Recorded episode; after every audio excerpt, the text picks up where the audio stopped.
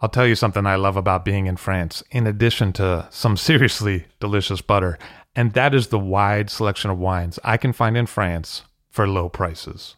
It can be much more difficult to source those same bottles back in the States, and that's why I love to buy wines out of France with Ideal Wine. I have bottles shipped to me, hassle free. It's easy. Ideal Wine has a new auction every week and is a great source for iconic names like Huet, Louis Roederer, and Domaine Leflaive, as well as rising stars like Arnaud Lachaud, Gonon, and Tissot. Find the wines you'd rather be drinking at idealwine.com.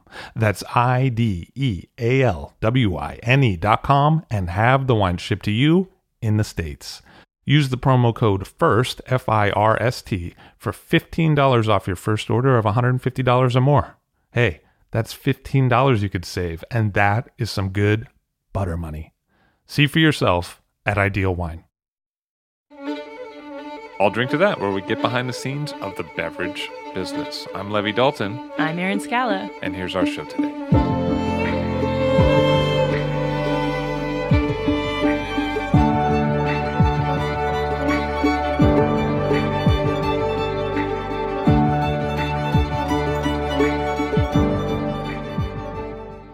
Marchese Umberto Fracassi Ratti Mentone on the show today. Hello, sir. How are you?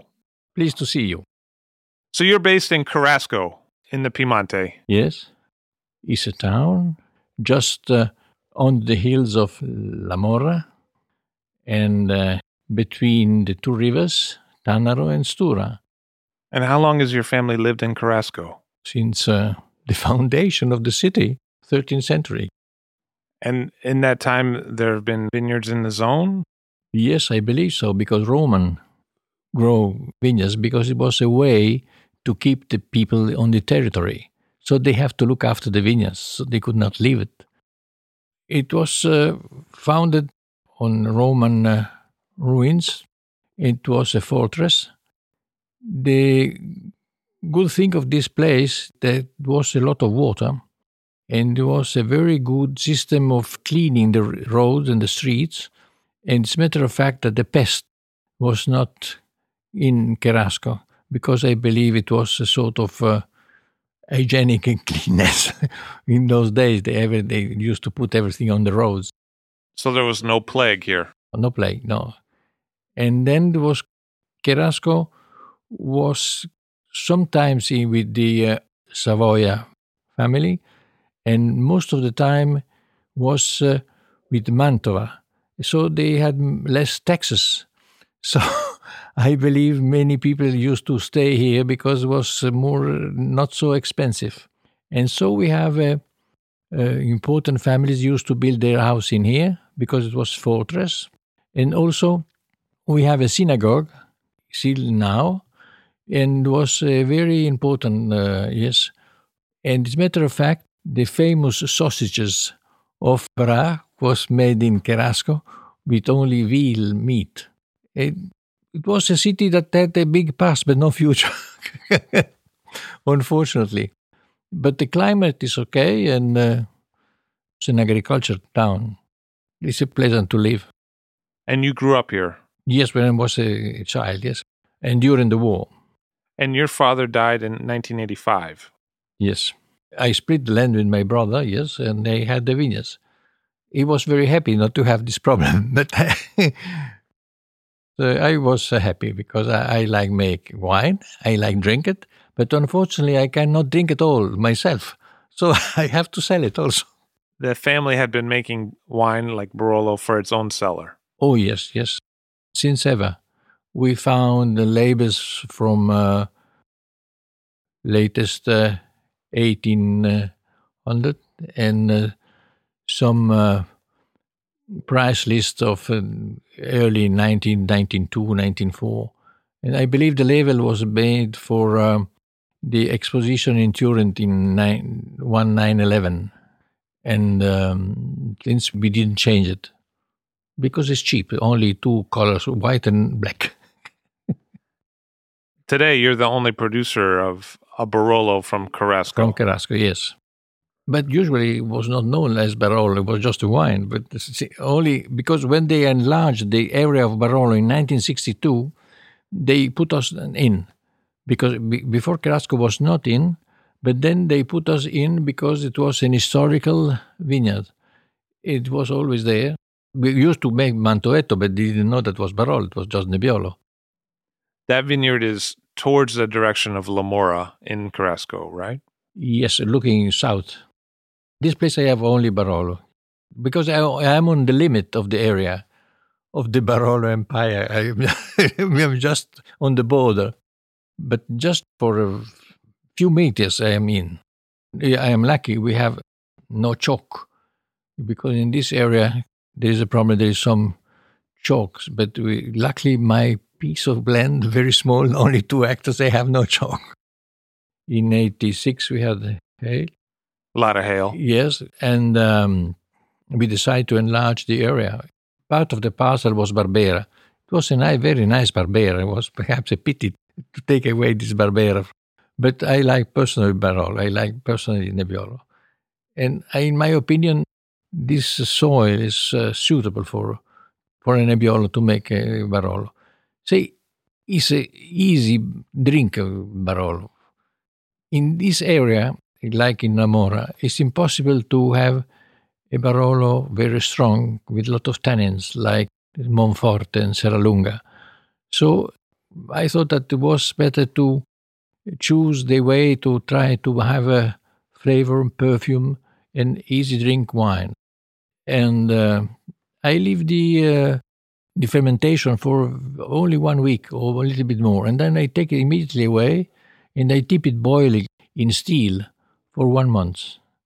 Try to make it light. I, I like it like that, but uh, this is a question of taste. But at the same time, it seems that the Barolo you make is ageable as well. I remember during the war, there was a lack of bottles. It was impossible to get bottles. And uh, in those days, we used to give to the people that work in the country some wine like a salary. And the the man who was looking after the property in those days, because my father was in Russia, he was in, during the war, and so uh, uh, he was used to take away the old Barolo wine to make the bottles to give to the people they work in the country for the new wine. So I used to taste this wine. I said, "But it's a pity. This is nice thing, but what they are taking away?" my, my, my mother used to say our wine is not so bad. And my father was making jokes sometimes putting our wine in bottles of uh, of Romanée Conti and and make a drink to some people. They said ah yes but this is Romanée Conti it was our wine. It's better but you know and what were you doing before 1985 were you in other parts of the world or I was uh, combing wool. I was uh, scouring, carding, and combing wool on commission, yes, in Biella. But oh. now, now textile is finished. So when the textile market was really strong here in Italy, you were working in that market, sourcing yeah, wool. Yeah, yes. What was that business like for you? Oh, I like it very much. It was fascinating because you have all the breeding of the uh, sheeps, all the quality of the wool, now with synthetics, it's all finished, but uh, in the past it was very important. Uh, if you like to do something, if you do it with enthusiasm, it, all, all the jobs are nice. But what is it that you think has drawn you to do vine work in an area where you're the only one who's done it for so long? Is it just family tradition, or is there something that speaks to you personally? I like personally to do it. If I had not the chance to have the vineyards, I was looking for buying something in in this area to make wine for my pension for my retired. And what do you think you like most about it? About making wine? What is it that appeals most to you? Especially, I like to drink it. I try to make it nice to drink to have a good glass of wine on my table every day. Had you been making wine before? No, 85, no, never. No, right? no. I used I used to drink it. well, that's the best but, way to be an expert. But, but right? when when the, the, when when by by chance I had the vintage, I had to look after how to do it. But in the family, we have always made wine, and we have always speak about wine, my father and my mother. And uh, when I came here, my mother say, "We have to stop to make wine because it's a silly thing, stupid. It's only small production. I will take you to somebody who knows everything about wine. He will explain you that better you don't make the wine." So we went to see Gigi Rosso. Gigi Rosso showed me all the winery, and then uh, we went to. Uh, a reception room and we sit down in very nice chairs. And uh, did you also say, well, I knew that you like to keep on going and making wine. And uh, I am very pleased. You know, it's a business that you don't earn money, but you can live on it.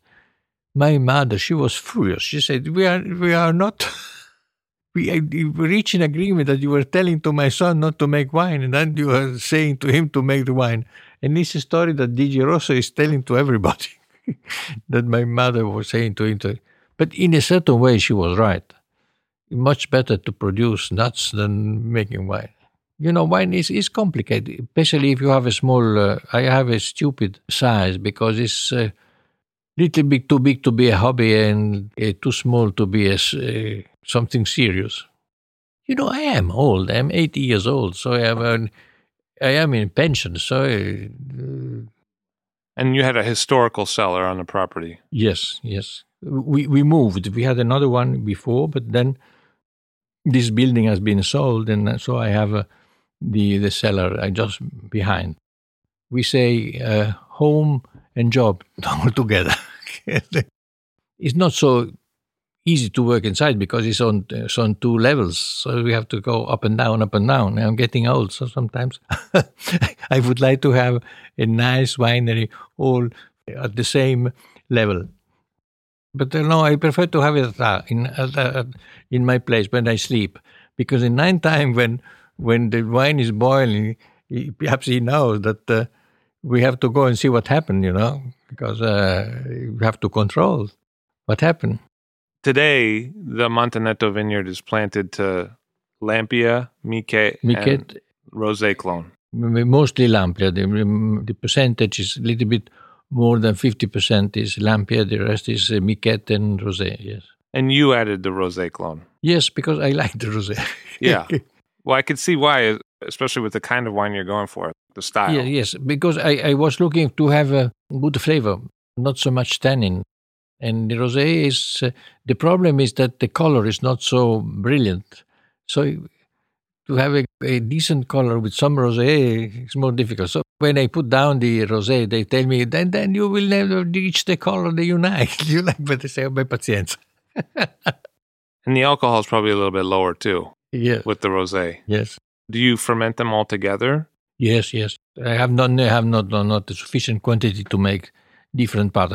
Sometimes I ferment in, in different times what we harvest uh, before, and then after a week the other one because the exposition is uh, sud sud-west, and sometimes part of this you get uh, ready before, so we have to to harvest and uh, press it before. Yes.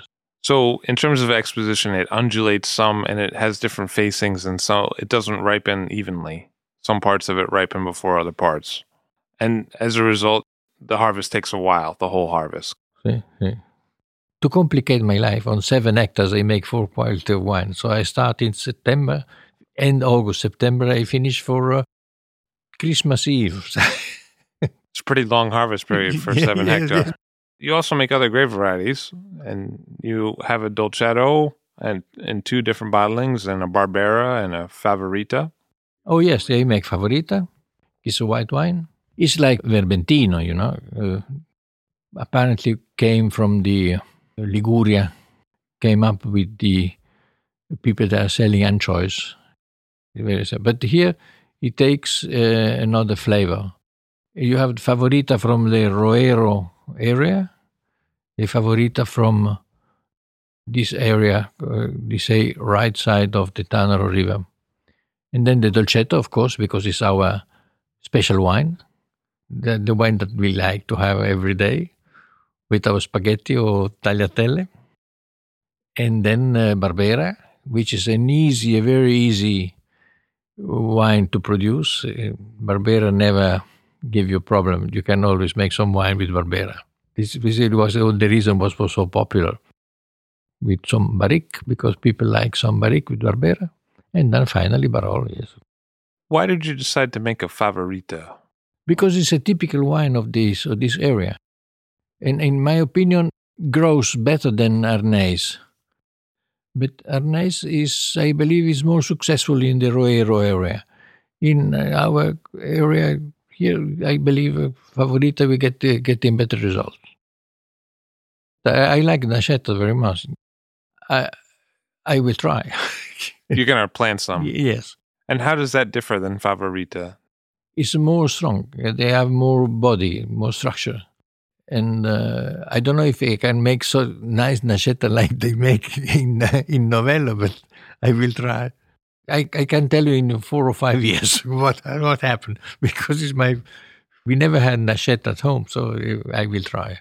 Do you think you'll blend those two white grape varieties or keep them separate? Yes, I, I believe I could blend with with other wines. Yes, or with uh, Arneis or with Favorita. Yes. Sort of get the freshness of one grape Yes, I don't know how we can make because we have a lot of rules for uh, how we can make the label, how what we have to put in the label, all these stories that we have. There must have been a lot of that for you. I mean, you're sort of pioneering a whole subzone, and you're the only producer, and there must have been a lot of learning moments where you sort of had to figure out Oh, what to well, do. but I like to do it. Yeah. When you do something that you like, it's not it's easy, but it's not so difficult to make wine. It's more difficult to sell it. It's probably uh, an unusual zone for people to get used to if they've never heard about it before. You probably have to explain a lot. What do people tell you when they try your wines? I mean, how do they respond to the But wines that you make? somebody say, "Well, is nice wine, it's good." Somebody say, "I don't like it." Somebody say, "I drink Coca Cola." so it depends. You know, in the past, the wine was part of the of the food because people used to uh, eat very fat food, or uh, we, they need uh, to uh, digest something but now it's not anymore. It's just a question of talking about uh, just uh, fashion, or uh, or perhaps they like it. Personally, I like it.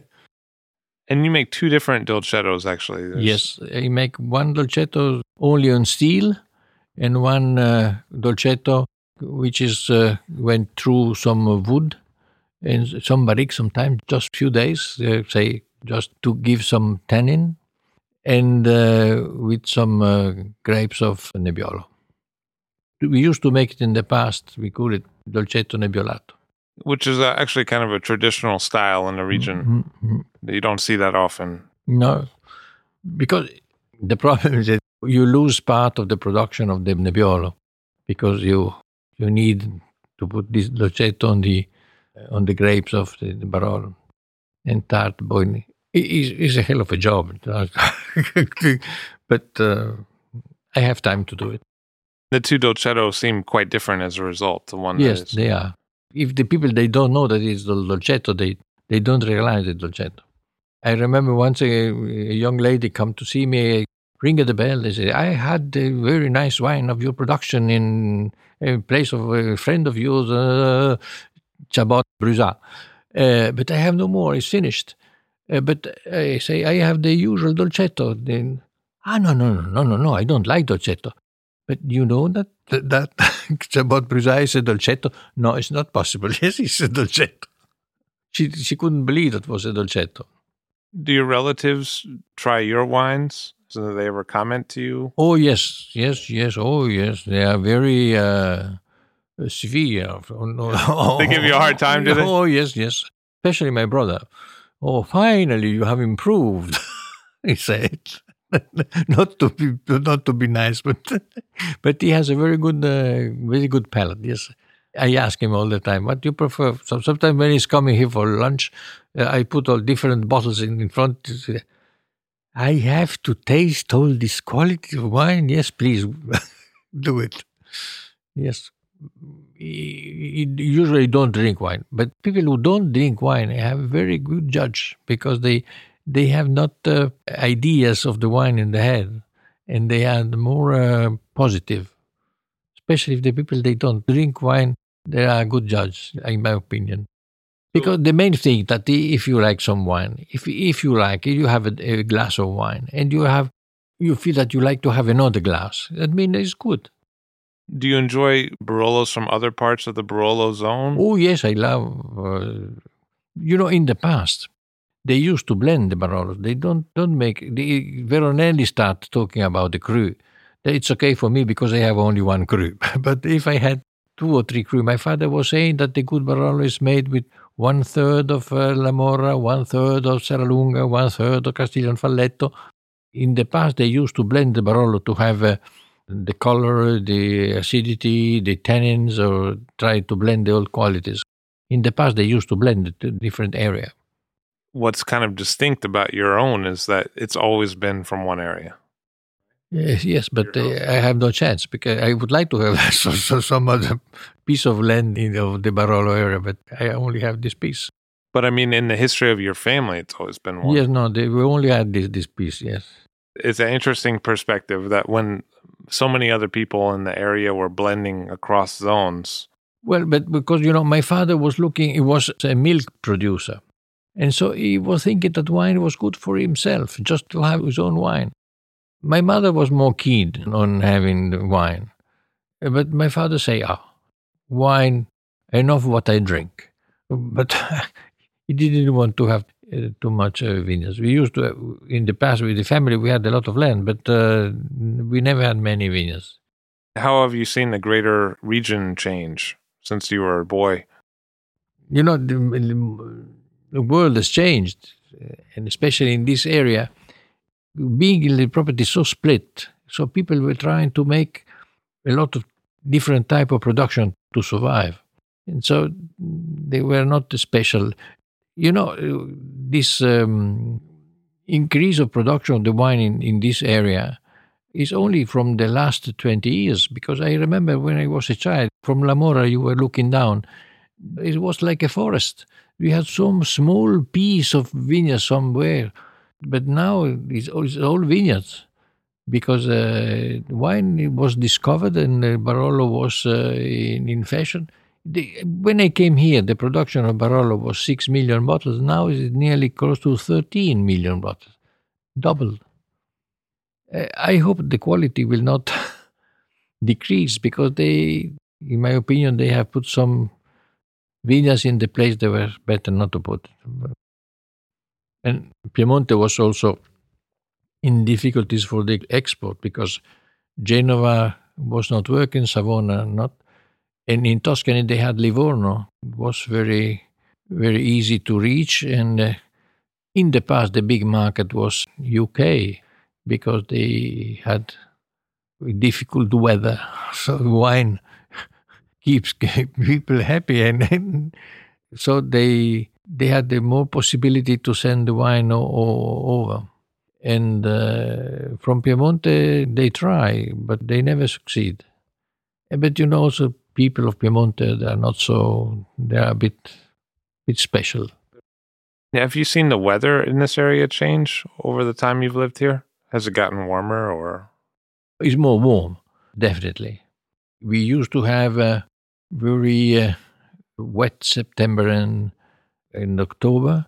Now we have been lucky, and uh, September is with no rain, which is uh, very important for the vineyards.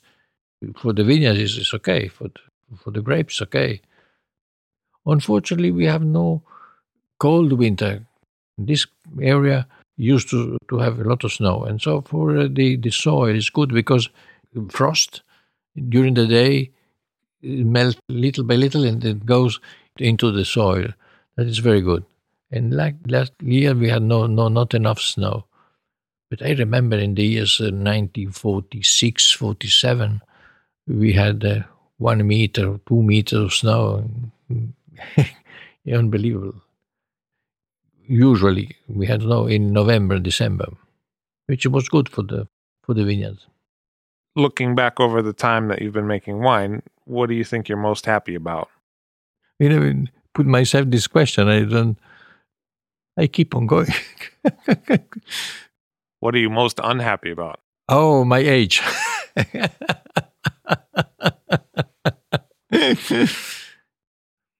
yeah. But anyhow, I have enough wine to drink every every day for me, and then for the rest, not important. Marchese Umberto Fracassi Ratti Mentone was told to stop making wine, and he refused to do so. Thank you very much for being Thank here. Thank you to you. Marchese Umberto Fracassi Ratti Mentone in Cherasco in the Piemonte. All Drink to That is hosted and produced by myself, Levi Dalton. Erin Scala has contributed original pieces. Editorial assistance has been provided by Bill Kimsey. The show music was performed and composed by Rob Moose and Thomas Bartlett. Show artwork by Alicia Tenoyan. T shirts, sweatshirts, coffee mugs, and so much more, including show stickers, notebooks, and even gift wrap, are available for sale if you check the show website, illdrinktothatpod.com. That's I L L drink to that P O which is the same place you'd go to sign up for our email list or to make one of the crucially important donations that help keep this show operating. You can donate from anywhere using PayPal or Stripe on the show website. Remember to hit subscribe or to follow this show in your favorite podcast app, please. That's super important to see every episode. And thank you for listening.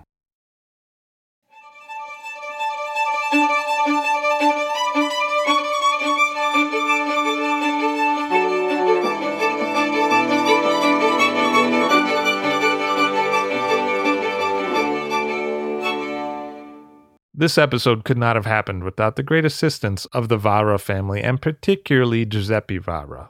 Thank you.